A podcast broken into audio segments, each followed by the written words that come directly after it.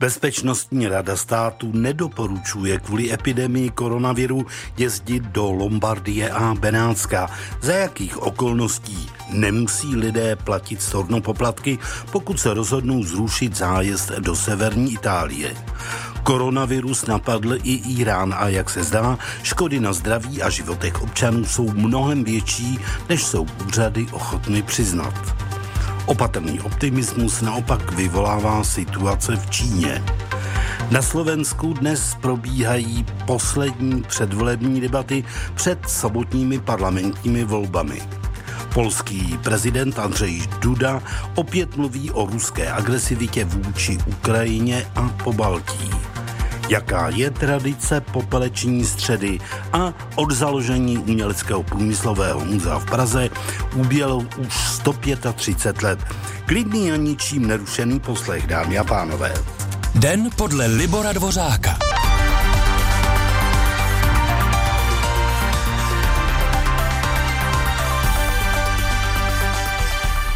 Obavy z šíření nového typu koronaviru a nuceného pobytu v karanténě začínají doléhat i na některá známá horská střediska v údolí Vatelina na severu Itálie, která jsou oblíbeným cílem českých lyžařů. Davy tolik obvyklé pro vrcholící zimní sezónu v období školních prázdnin od neděle znatelně zeslábly. Místní turistická centrála registruje velké množství předčasných odjezdů zahraničních turistů. Čeští lyžaři zatím ve středisku zůstávají. Bezpečnostní rada státu vydala prohlášení, podle kterého nedoporučuje jezdit do Lombardie a Benátska a podle premiéra Babiše by lidé měli vážit, jestli vůbec jezdit do ciziny. Jak tedy postupovat, pokud už si někdo zájezd zaplatil? U telefonu je mluvčí České obchodní inspekce pan Jiří Frölich. Dobrý den. Hezký den. Pokud tedy někdo má zaplacený zájezd a rozhodne se dát na doporučení kabinetu a nejet, musí uhradit stornopoplatky v plné výši, jak to uvádějí některé cestovky. Tak čeští zákazníci, kteří zakoupili od cestovní kanceláře zájezd do postižené oblasti, tak podle občanského zákoníku odstoupit od smlouvy o zájezdu před jeho zahájením bez zaplacení odstupného, tedy bez stornopoplatků, mohou, jestliže v místě určení cesty nebo pobytu nebo v bezprostředním okolí nastaly nevyhnutelné a mimořádné okolnosti. A to jsou právě tyto, které tedy mají významný dopad na poskytování zájezdu anebo té služby konkrétní. Takže mohou, pokud se to týká té oblasti konkrétně, právě třeba v poslední době tolik zmiňované Čínské lidové republiky, ale oblasti Lombardie také a nejbližšího okolí. I když má někdo pojištění storna zájezdu, tak nemůže žádat peníze zpátky. Jaké bývají podmínky, kdy se dá stornovat bez poplatku? Takové pojištění hlavně stanovuje pojišťovna sama. Potřebitel by si měl řádně přečíst smlouvu, která se ho týká v rámci pojištění a je to hodně individuální. Tady se opravdu týká konkrétní smlouvy, konkrétní situace a je právě na každém spotřebiteli, který to pojištění získal, aby si ověřil, jaké jsou podmínky storna v rámci pojištění konkrétního zájezdu o konkrétní pojišťovny. Na to se nedá odpovědět jednoduchou větou. Pane Frölichu, co by muselo zaznít, dejme tomu, od našeho ministerstva zahraničí, popřípadě od Světové zdravotnické organizace, aby se účastníkům zájezdu vracely peníze? Dejme tomu, kdyby WHO vyhlásila pandémii. No je pravda, že taková situace ještě nikdy nenastala. Typicky muselo by zaznít ze strany Ministerstva zahraničních věcí například přímé prohlášení necestovat do konkrétních zemí. Teď jsou vlastně taková prohlášení v podobném duchu, co se týkají Čínské lidové republiky a pak se týkají konkrétních oblastí Itálie, právě třeba zrovna té Lombardie. Ale občanský zákoník také hovoří o tom, že vrácení toho zájezdu bez zaplacení odstupného se týká také nejenom místa pobytu, ale také bezprostřední oblasti okolo. To znamená, ten zákon přesně nestanovuje, jestli to je 100 kilometrů, 50. Jedná se o individuální situaci, ale dle našeho názoru se to logicky musí týkat i nejbližších přilehlých oblastí. Pane Frölichu, na závěr váš osobní názor. Jel byste za této současné situace do severní Itálie? Například předseda poslanecké sněmovny Radek Vondráček dnes oznámil, že právě takovýto zájezd zrušil. No já mám to štěstí, že jsem takový zájezd neměl objednaný, takže doporučuji logicky a lidsky se vyhnout těmto oblastem i v případě, že pak budete řešit s pojišťovnou či s vaší cestovní kanceláří možné placení či neplacení stornopoplatků, ale rozhodně, jak říkám, i toho nejbližšího okolí kolem té konkrétní oblasti se musí týkat tato výjimka, že tady ty stornopoplatky se nebudou platit. Říká mluvčí České obchodní inspekce pan Jiří Frölich. Děkuji a pěkný večer. Také děkuji, hezký večer. Jak se zdá, velmi vážná začíná být koronavirová situace v Iránu, kde podle státní televize zemřelo na COVID-19, kterou nový typ koronaviru způsobuje 19 lidí a nakaženo jich je 139. To je nejvíc hned po Číně. Je dosti zjevné, že režim chce rozsah nákazy schovat pod pokličkou. Také poměr mrtvých vůči nakaženým je mnohonásobně vyšší než celosvětový průměr. O vývoji zdravotní situace v této důležité zemi své oblasti teď s blízkovýchodním zpravodajem Českého rozhlasu Štěpánem Macháčkem. Štěpáne, zdravím vás. Hezký podvečer, Libore.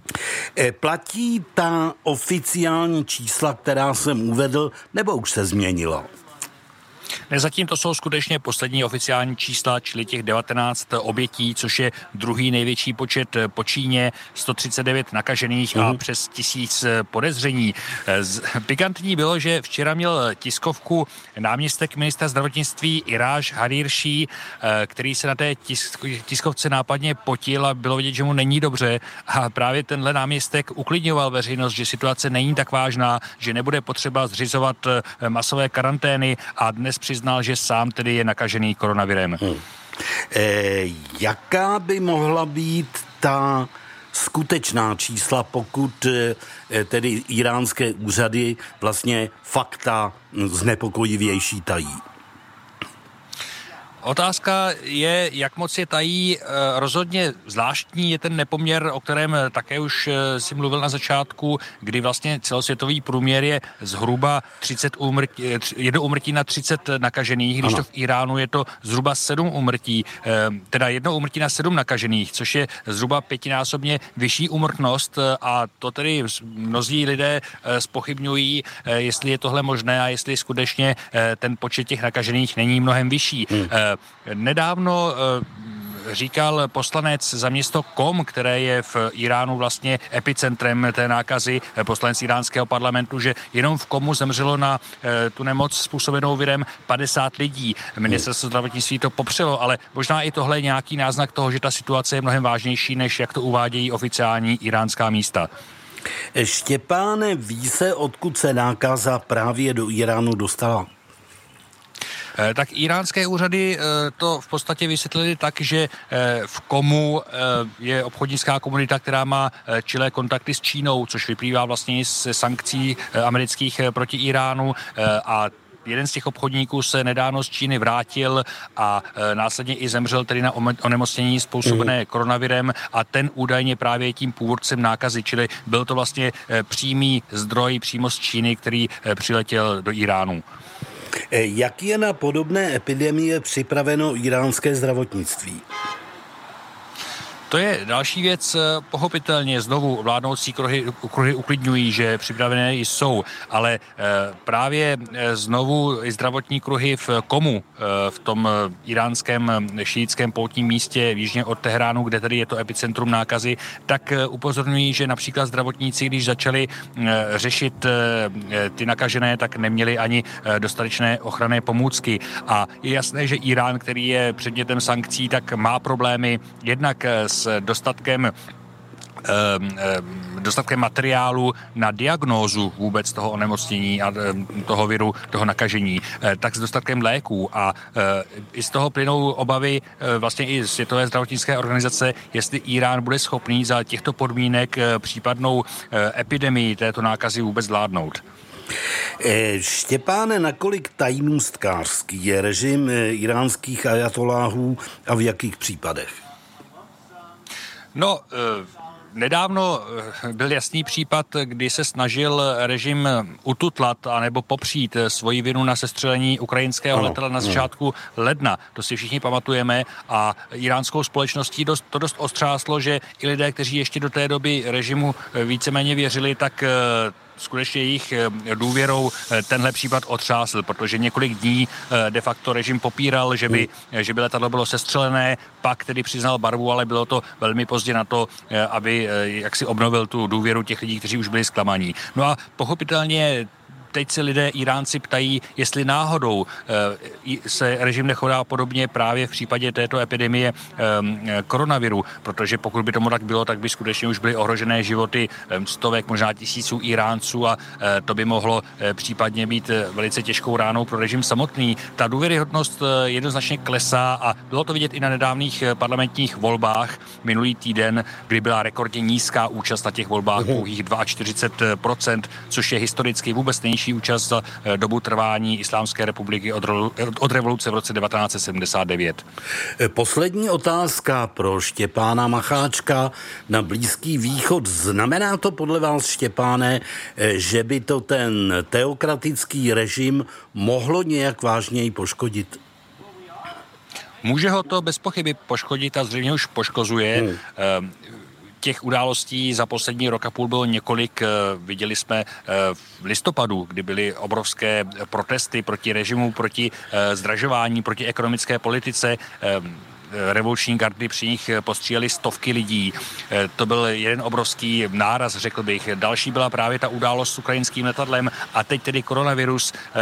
Bez pochyby to bude přinejmenším další rána, řekl bych, důvěry v iránský režim od samotných Iránců a pokud by, nedej bože, se to rozvinulo v nějakou velkou katastrofu, humanitární katastrofu, tak potom by to třeba eventuálně mohlo přivést i konec toho režimu ajatoláhů. Neumím si to zatím dost dobře představit, ale říká to zpravodaj Českého rozhlasu na Blízkém východě Štěpán Macháček. Štěpáne, děkuji a pěkný večer. Napodobně, naslyšenou. Nadějnější se naopak zdá být situace v Číně, která je hlavním celosvětovým ohniskem této nákazy, kde opatrní optimisté věští, že vrchol krize se blíží, nebo ho už nejlidatnější země světa má dokonce za sebou.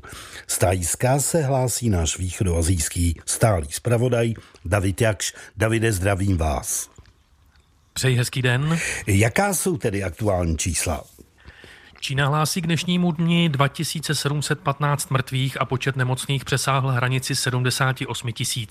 Nejzasaženější oblastí zůstává provincie Chupei a její metropole 12-milionové město Wuhan.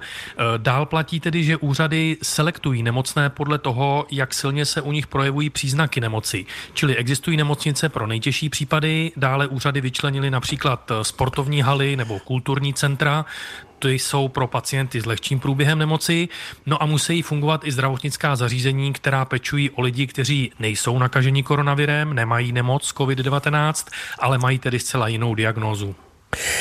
Davide, opravňují ty současné statistiky opravdu k optimismu, a nebo je to jen zbožné přání, které bývá otcem myšlenky?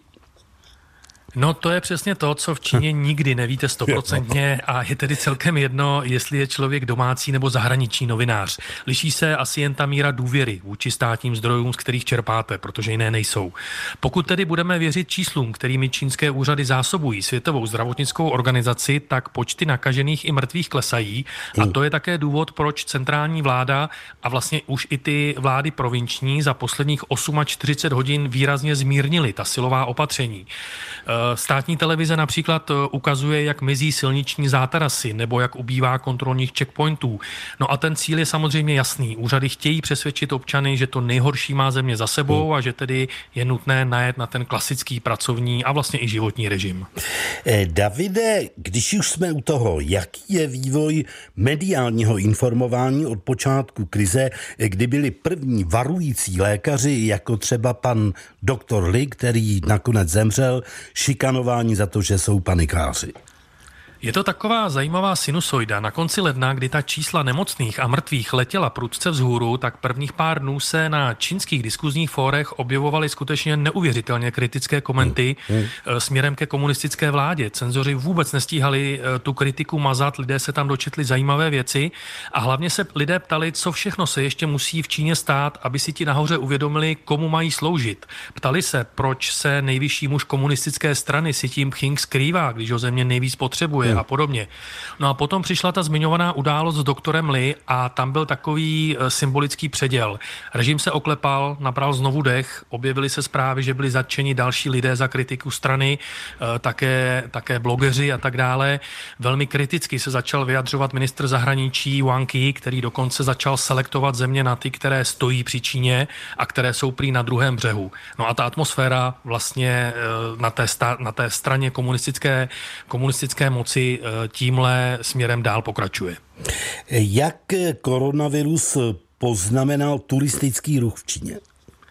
Naprosto fatálně. Čína má tolik domácích turistů, že není přehnané to tvrzení, že ten její turistický ruch rozhodně nestojí a nepadá s návštěvníky z ciziny. Ty časy jsou dávno pryč. Jenže tak jako se teď měsíc nevyrábělo, tak se ani měsíc necestovalo. Ani z Číny, ani do ní. Ona tedy, ta hlavní turistická sezóna začne v Číně v podstatě až v dubnu, ale už teď je tedy jasné, že cizinci se do země nepohrnou. Cestovní kanceláře, včetně těch českých, hlásí velká storna zájezdů, nejen do Číny, ale i do dalších zemí východní a jihovýchodní Asie. Každopádně pořád platí třeba zákaz čínské vlády pro všechny skupinové cesty do zahraničí, čili pokud teď nějaký Číňan třeba cestuje do světa jako turista, tak je to výhradně na vlastní pěst. Davide, co ekonomika? Čínské úřady mají tendenci tvrdit, že dopad bude poměrně razantní, ale jen krátkodobý. No tak k tomu se teď čínské vedení doslova modlí, k tomu, aby byl tedy ten dopad krátkodobý, protože zaklínadlem čínské ekonomiky je udržet hospodářský růst. Světová obchodní organizace už odhadla, že letos se Číně nepodaří udržet ten růst nad hranicí 6%, mluví se o 5% v tom lepším případě, o 4% v tom horším. No a to je vlastně i ten důvod, jak už jsme o něm mluvili, proč už úřady nařídili od pondělí klasický pracovní režim. Kromě škol už fungují státní i soukromé firmy, úřady se vlastně rozběhly, banky dostaly nařízeno poskytovat nestandardní, někdy i v podstatě jasně rizikové úvěry, hlavně středním a malým firmám, protože právě těm teď hrozí největší nebezpečí. Poslední otázka pro Davida Jakše. Nakolik tato krize poznamenává české obchodní a podnikatelské zájmy v Číně? Tak česká ekonomika patří na čínském trhu mezi malé investory. Samozřejmě nejznámější jsou dvě klasická jména, Škoda Auto a PPF. Najdeme tam řadu dalších, ale to už jsou skutečně spíše menší firmy, které se snaží prorazit a uspět. Všichni teď potřebují, aby čínský zákazník zase začal utrácet, tak jako na konci minulého roku. Aby se lidé nebáli chodit do nákupních center, aby se rozběhly veletrhy, kontraktační výstavy a podobně. Ale i kdyby se tak stalo třeba už v řádu týdnů, tak ten měsíční výpadek bude samozřejmě obrovsky znát, to je jasné. A z tohoto pohledu na druhou stranu česká ekonomika určitě, nebo ty české investory čekají ztráty, ale ve srovnání třeba s jejich německými kolegy nebo francouzskými, jihokorejskými, japonskými, tak jsou to, nebo budou to pravděpodobně ztráty mnohem nižší. Říká David Jakš. Davide, děkuji a naslyšenou. Děkuji, naslyšenou. Posloucháte Den podle Libora Dvořáka. Výběr událostí s nezaměnitelným rukopisem. Premiéra od pondělí do pátku po 17. hodině na Plusu. A teď k našim východním sousedům. Poprvé po více než 15 letech se v čele průzkumů volebních preferencí na Slovensku objevilo jiné politické uskupení než vládní strana SMER. Podle výsledků společné sondáže dvou zavedených agentur AKO a Focus by nejvíc hlasů v sobotních parlamentních volbách získalo opoziční hnutí, obyčejní lidé a nezávislé osobnosti. Vyslovilo se pro ně přes 19% dotázaných. Smer se mezi tím pokouší získat přízeň voličů pomocí sociálního balíčku. 4 dny před volbami, tedy v úterý, schválili poslanci zavedení 13. penze pro příjemce různých typů důchodů. Společně se zástupci SMERu hlasovali poslanci další koaliční strany, ale také část opozice a nezařazení. A dosti to vypadá na klasický předvolební guláš. Dnes večer se čekají poslední televizní předvolební debaty. Ve spojení už jsme s naší stálou zpravodajkou na Slovensku Pavlínou Nečáskovou. Pavlíno, zdravím vás. Dobrý večer. Co říkáte na ten předvolební guláš Ficovy strany Smer a co na 13. důchody říká opozice? Mimochodem ve hře jsou i další věci, jako zvyšování přídavků na děti nebo rušení dálničních známek. Ano, tak to já začnu od konce. To zvyšování přídavku na děti už se do voleb prosadit vlastně nedokáže, nebo vládní strany to nedokáží, protože dnes parlament znovu tedy zkoušel hlasovat, zda se o tomto tématu bude dál jednat, ale nebyl usnášeníschopný. Takže toto úsilí se nezadařilo. Nezadařilo se ani prosadit návrh s částečným zrušením dálničních známek, protože to dnes vláda přímo z návrhu parlamentu stáhla, ale jak už zaznělo, podařili se tady prosadit 13. důchody. Jak na to reaguje opozice? Jedna opoziční strana Borise Kolára, Smer, Rodina, tak ta podpořila v tomto ohledu vládní strany a stejně tak učinili i krajně pravicoví kotlebovci. Jinak zbytek opozice je s tím velmi nespokojený. V podstatě celá ta mimořádná schůze byla výjimečná i v tom, že první dva dny v podstatě neprobíhala tak, jak by měla, protože řečnický pult na 2 dny v kuse zablokovali opoziční poslanci, kteří právě považují toto gesto strany Roberta Fica za předvolební korupci a za velký populismus a v podstatě, že není úplně standardní, aby se 3 dny před volbami nebo 4 dny před volbami prosazovalo tak vážné, závažné sociální opatření, které bude Slovensko minimálně v tomto roce stát v přepočtu přes 11 miliard korun. No a strana Smer to chce dotáhnout do úplného konce, tak říkajíc, takže se teď obrací k prezidence Zuzaně Čaputové, aby tento zákon urychleně schválila, aby to nejlépe udělala ještě do konce tohoto týdne, tedy do volební soboty. Nicméně Zuzana Čaputová už se včera vyjádřila k tomu všemu, takže nechce být součástí předvolební kampaně a politického boje a proto se k této situaci, k tomuto tématu vyjádří až po volbách. Pavlíno, já už jsem zmínil, že Smer se poprvé po 15 letech dostal v průzkumu volebních preferencí na 2. místo. Ve prospěch koho vlastně? Co je to za uskupení, které v současné době vede? Je to poměrně velké překvapení, protože ještě před pár měsíci by si tady na Slovensku na to nikdo nevsadil. Nicméně teď těm průzkumům dominuje strana Igora Matoviče, hnutí Obyčejní lidé a nezávislé osobnosti. Ono je to velmi takové nepřehledné hnutí. Igor Matovič je velmi výrazný opoziční politik. Skutečně pokaždé byl v opozici, má velmi jasnou rétoriku, dá se říct, že má poměrně i taková agresivní gesta. Nic u něj není běžné. On se vlastně staví do role bojovníka proti korupci. To je hlavní program této strany. My v podstatě nevíme, jestli je to úplně levicovější strana, liberálnější, pravicovější, protože Igor Matovič je skvělý marketér a umí v podstatě do své strany dosadit toho, koho si vlastně společnost žádá. Takže tam najdeme jak velké konzervativce, tak také mladé, liberální, progresivní lidi. A má neuvěřitelný dar, že skutečně umí přitáhnout do svého hnutí velmi zajímavé osobnosti. Nicméně uvidíme, jak dlouho třeba u něj vydrží, protože po prvních volbách kandidáční listina byla skutečně plná zajímavých osobností, nicméně řada z nich v průběhu předešlých let z této strany odešla třeba k jiné straně nebo úplně do jiné sféry veřejného života. A taky ještě dodám to, že my v podstatě do dneška nevíme, kolik členů má toto hnutí a třeba jestli je tam vůbec nějaká stranická struktura, jestli existují nějaké místopředsedové nebo nějaké další funkce, nebo jestli to skutečně dominantně řídí pouze Igor Matovič. A zdá se, že se to dozvíme, ale možná už v následujících dnech velmi brzy. A že budeme koukat, ano, ale pokračujme. Jak si ve slovenské politice stojí dnes už bývalý premiér Fico, vůdce strany Smer, který byl jaksi zcela dominantní osobností slovenské politiky? to postavení Roberta Fica v posledních 2 letech velmi razantně upadá. V podstatě už od té doby, co se vzdal premiérského křesla po vraždě novináře Jána Kuciaka a Martiny Kušnírové. A on skutečně obsazoval dlouhá léta první příčky nějakých průzkumů popularity a důvěryhodnosti. Dnes ho najdeme ještě níže než krajně pravicového Mariana Kotlebu. Roberta Fica není v posledních dnech ani tak často vidět, přesto se věří nebo ví se o tom, že on má pořád velmi dominantní slovo, že strana Smer dělá to, co on říká. Není to premiér Peter Pellegrini, kdo tuto stranu řídí, ale stále ještě Robert Fico. Nicméně včera poskytl rozhovor deníku Pravda a tam sám řekl, že už se nevidí v žádné exekutivní funkci, že skutečně chce zůstat pouze jenom předsedou strany, takže nemá třeba premiérské ambice nebo ambice jiné vlastně funkce ve vládě.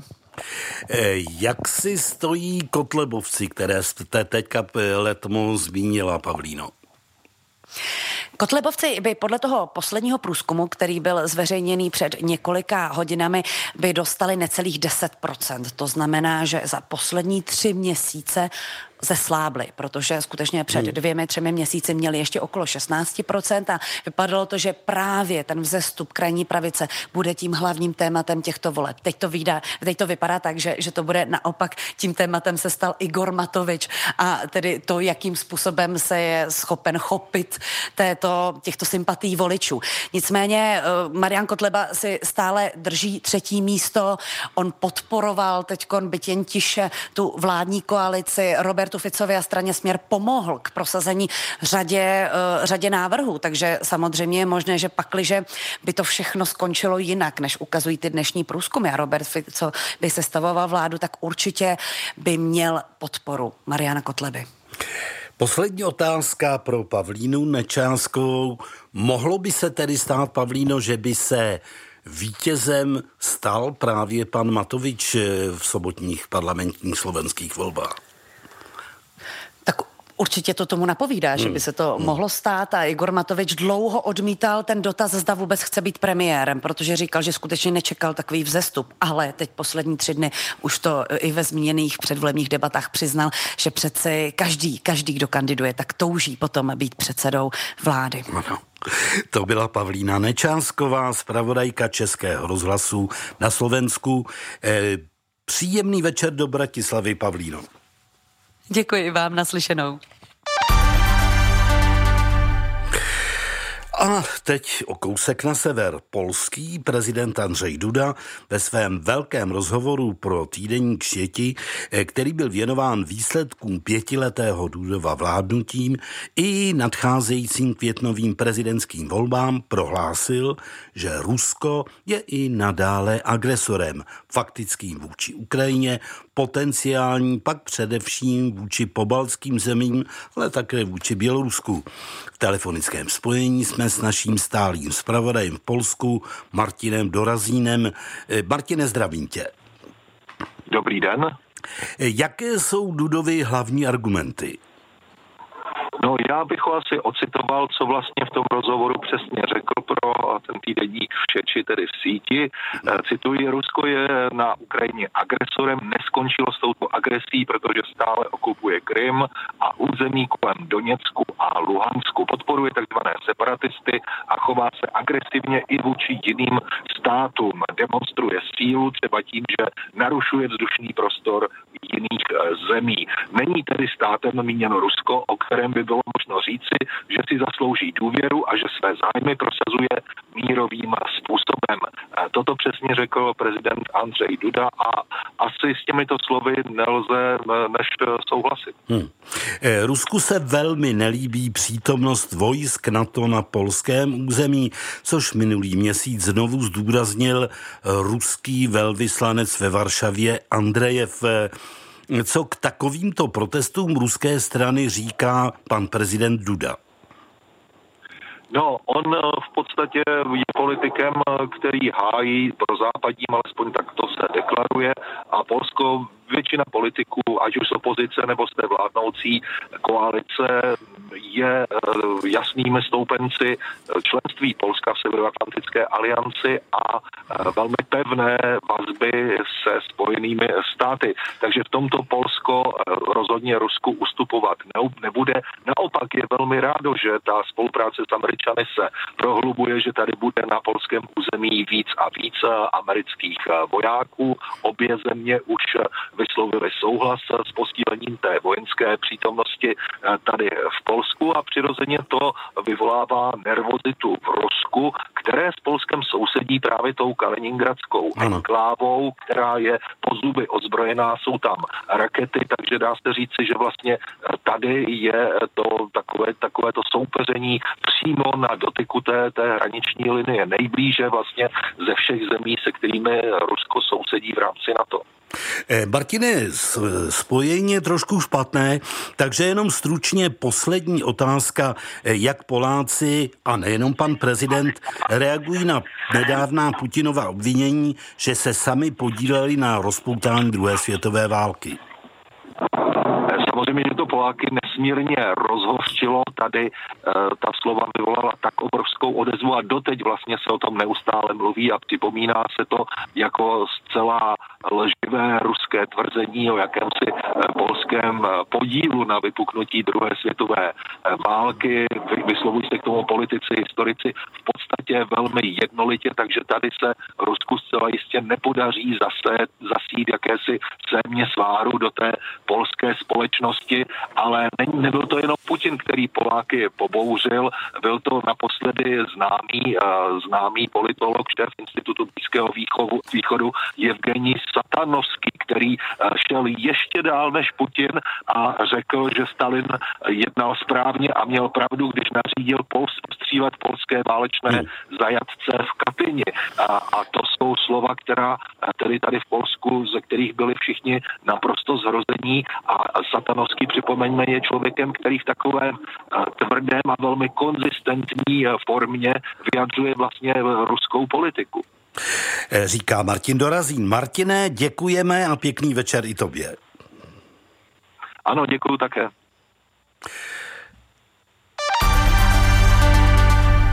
Dnes je to přesně 30 let od chvíle, kdy se z tehdejšího Československa začali stahovat první sovětští vojáci. V ten den, 26.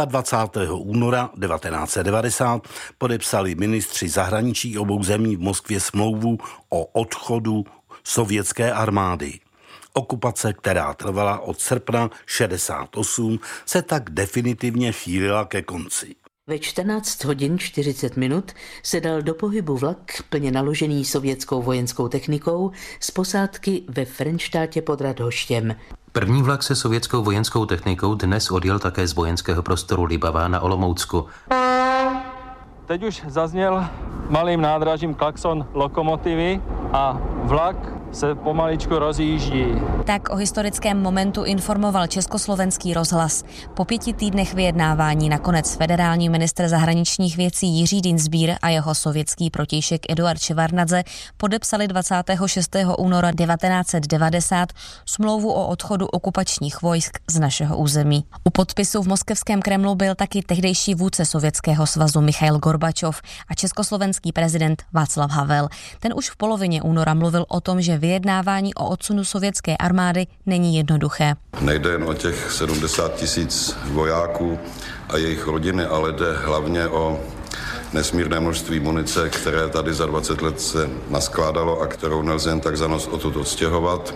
Ten celý odchod je spojen i s velkými vnitropolitickými problémy v Sovětském svazu, což jsou aspekty, které musíme vzít v potaz, ale nic to nemění na našem úmyslu jednat o tom, aby ta vojska co nejrychleji odešla. V únoru bylo v Československu skoro 74 000 sovětských vojáků a 40 000 jejich rodinných příslušníků. Vojáci měli k dispozici přes 1200 tanků, 2 500 bojových vozidel a obrněných transportérů, 76 bojových letadel a 146 bojových vrtulníků. Podle Prokopa Tomka z Vojenského historického ústavu si odchod sovětských vojáků přála drtivá většina obyvatel. Bylo to obrovské téma.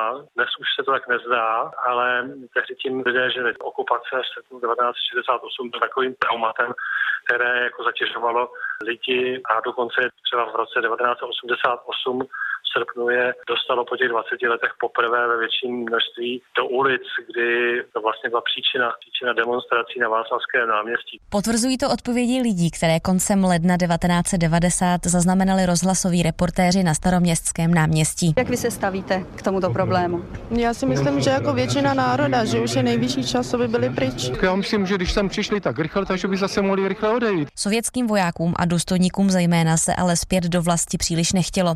Historik Prokop Tomek to vysvětluje tím, že se jim v Československu žilo lépe než doma. To zásobování tady bylo samozřejmě nesrovnatelně lepší. Většinou si přiváželi spoustu zboží do Sovětského svazu, nebo se tady takzvaně obchodovalo. Ve skutečnosti to byla vlastně krádež třeba s různými surovinami, zejména s uhlím, naftou, benzínem, který rozprodávali sovětští vojáci. Poslední sovětský voják generál Eduard Vorobjov opustil území republiky 27. června 1991. Podle Prokopa Tomka mají sovětští vojáci za dobu okupace Československa na svědomí 415 mrtvých. Některé z nich zastřelili nebo je zabili výbuchy munice. Mnoho Čechoslováků zemřelo taky při dopravních nehodách, za které mohli právě Sověti. Likvidace ekologických škod na území, která vojska využívala, stály několik miliard korun a stále nejsou dokončeny. Eva Šelepová, Český rozhlas. Když chcete vědět proč. Český rozhlas Plus. Období masopustního veselí včera skončilo symbolickým pochováváním basy. Dnešní popeleční středou začíná křesťanům 40denní půst před Velikonocemi. Lidé by měli v jídelníčku vynechat maso nebo se dočasně vzdát věcí, na které jsou zvyklí a které jim usnadňují život. Namísto jízdy autem mohou jít pěšky, odepřít si mohou třeba i počítač, sociální sítě, nakupování nebo mohou věnovat určitou sumu peněz potřebným. U telefonu už je historik Jaroslav Šebek z Historického ústavu Akademie věd. Pane docente, dobrý den. Dobrý den, srdečně zdravím. Na popeleční středu uděluje kněz při bohoslužbě věřícím takzvaný popelec, tedy znamení ve tvaru kříže na čele z popela. Jaký to má význam a historii? Dá se říct, že toto znamení má svůj původ v biblických textech, kde se často hovoří o tom, aby si lidé sypali hlavu popelem na znamení kajícnosti, na znamení toho, že se chtějí obrátit. Takže ta symbolika je celkem zřejmá a jinak v církvi se praktikovala už od raného křesťanství, od raného středověku a dá se říct, že ta pravidla pro popeleční středu byla přijata už na konci 11. století, konkrétně v roce 1091 a od této doby je tedy popeleční středa tím dnem, který začíná postní období. Jaký je smysl 40denního půstu, který právě dneškem nastává? Ten smysl je podobně, jako je to v případě adventu před Vánoci, tak je to v případě postní doby příprava na ten největší křesťanský svátek a to jsou Velikonoce, kdy si křesťané připomínají smrt a zmrtvých stání Ježíše Krista, tedy vlastně to klíčové křesťanské tajemství. Pane docente, jak přísně se historicky ten předvelikonoční půst dodržoval, dá se říci, kdy se na něj dbalo nejvíc a docela jsem se dnes v poledne zarazil, když mi jedna kamarádka sdělila, že její muž, 55letý, který nikdy nic takového nepodstupoval, tak se pro něj rozhodl také. No, řekl bych, že obecně se dodržoval vždycky tento půst. Samozřejmě moderní doba přinesla i změny v tomto směru, kdy katolická církev už nežádá tak velmi přísný půst, jako tomu bylo například ještě před druhou světovou válkou. Ano. ale po druhém vatikánském koncilu se přistoupilo k tomu, že ten největší půst, tedy opravdu bez masa, je jenom 2 dny. A to je právě dnes na popeleční středu a pak na Velký pátek. Jinak samozřejmě by křesťané, věřící křesťané měli tedy dodržovat ten půst například i během pátku a středy. Ale v zásadě tedy církev v tomto směru je benevolentnější, než byla v minulých dobách. Ale řekl bych, že to, co jste zmínil, Libore, o tom manželi kamarádky, je vlastně signifikantní pro dnešní dobu, že i lidé, kteří vůbec nejsou věřící, tak v současné době používají půst právě proto, aby mohli vlastně dát se trošku do pořádku třeba zdravotně. A třeba tak hledají i cestu jako k tomu vnitřnímu očištění, aniž by třeba museli být automaticky křesťané. To jest, míníte, pane docente, že je to spíše opatření, dejme tomu, terapeutické? Pro ty lidi v současné době si myslím, že může být půst i určitým terapeutickým opatřením, které ho vlastně i trošku zbavuje těch nečistot vnitřních, ale i toho vnějšího světa.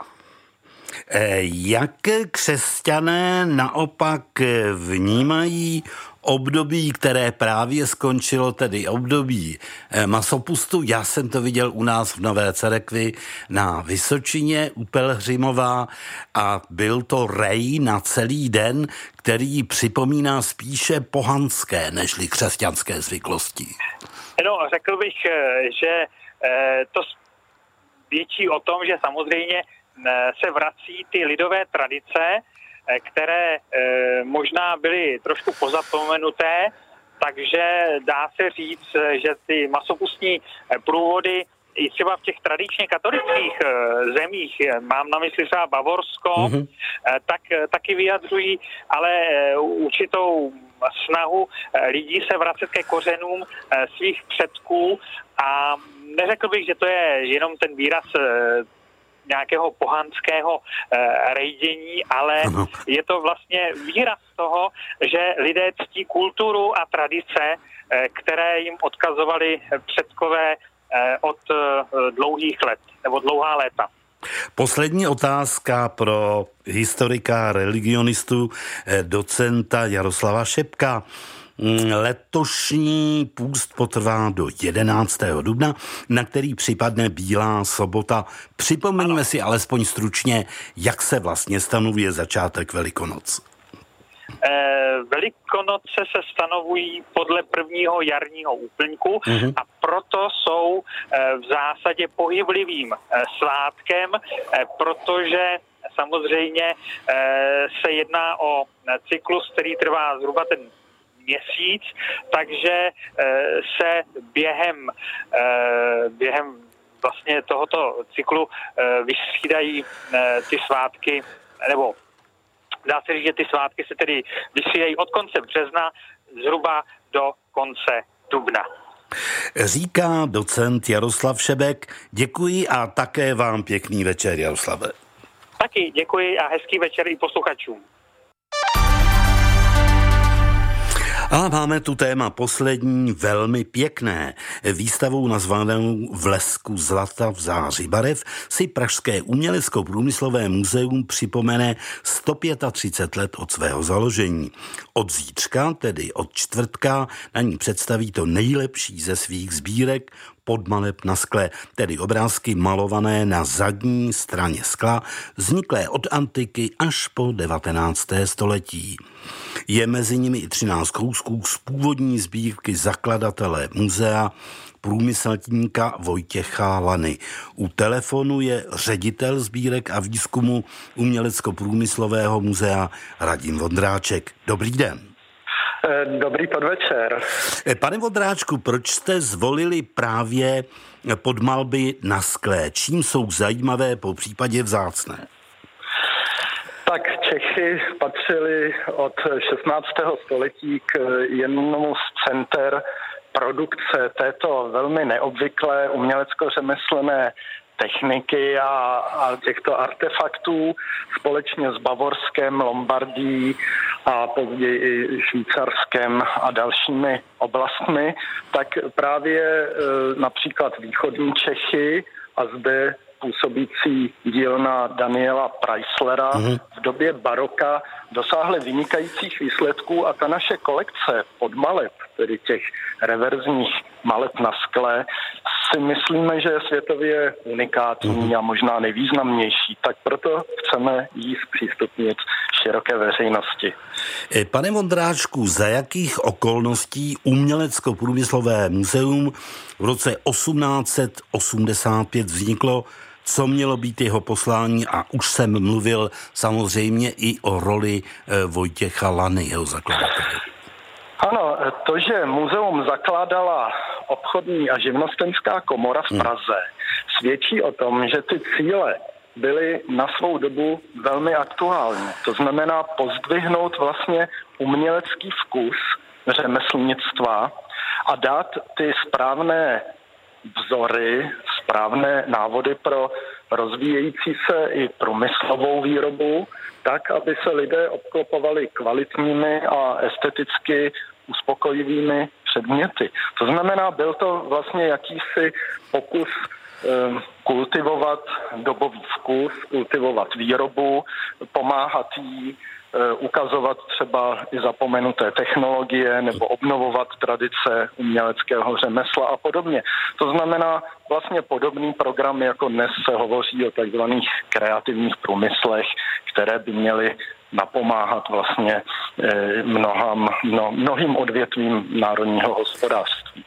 Znamená to, pane Vondráčku, že za toho skoro půldruhého století se role umělecko-průmyslového muzea vlastně nijak zvlášť nezměnila a ten základní princip je stále stejný? Samozřejmě, v mnohem navazujeme, jenom se proměnil dobový slovník. Tehdy se tomu říkalo umělecký průmysl, dnes tyto obory nazýváme obory designu, velmi dneska frekventované módní slovo, ale všichni se dnes uvědomují to, co poznali již naši předkové, že právě i ta estetická a funkční kvalita předmětů třeba každodenní potřeby, takže ovlivňuje i prodejnost a má význam pro hospodářství té země. To už věděli lidé v polovině 19. století a proto také vlastně tehdy zakládali i ta první muzea, nejprve v Londýně v roce 1851-52 dnešní Victoria and Albert Museum. V roce 2019, tedy loni, jste v Umělecko-průmyslovém muzeu zaznamenali rekordní návštěvnost. Co k vám lidi především táhlo? Byly to stálé expozice nebo některá z výstav? No tak, byly to právě především výstavy. Ano. Protože stálou expozici hodláme otevřít letos na podzim a v té době, než bude zpřístupněná, tak jsme zpřístupnili několik asi atraktivních výstav. Nejnavštěvovanější byla výstava Hany Podolské, prvorepublikového módního salonu. Tam jsme dosáhli neuvěřitelného návštěvnického rekordu asi 64 000 návštěvníků. A dále to byly i výstavy módy, výstava Lída a Zika Asher, což byla výstava velmi, myslím, objevná, protože připomněla osud naprosto zapomenuté rodiny návrhářů a výrobců textilu, který spolupracoval s nejslavnějšími světovými módními domy jako Dior a další. Takže to myslím, že asi zaujalo. Výstavy módy mají vysokou návštěvnost tradičně, stejně jako výstavy fotografie, předtím výstava Josefa Koudelky, takže to se podílelo na těch návštěvnických počtech. Telegraficky na závěr, pane Vondráčku, co ještě na ty nejbližší měsíce v tomto roce chystáte? Tak, teď tedy je ta výstava podmaleb, to znamená představení té historické kolekce, velmi unikátní, ta bude trvat do června tohoto roku. V té době už budeme otevírat další dvě výstavy. Jedna připomene 100leté výročí založení státní grafické školy, to znamená školy, na které působili nejslavnější čeští fotografové 20. století, grafici, návrháři, designéři v oblasti grafického designu. No a v létě nás čeká výstava, taková zajímavá výstava techniky modrotisku, móda v modrém, která bude komparovat tradici modrotisku v Čechách a v Japonsku. Je to výstava, která připomene 100leté výročí navázání. Děkuji mnohokrát, pane Vondráčku. Náš čas už vypršel. Tak. To byl pan Radim Vondráček. Děkuji. Děkuji za pozvání. Dobrý večer, dámy a pánové.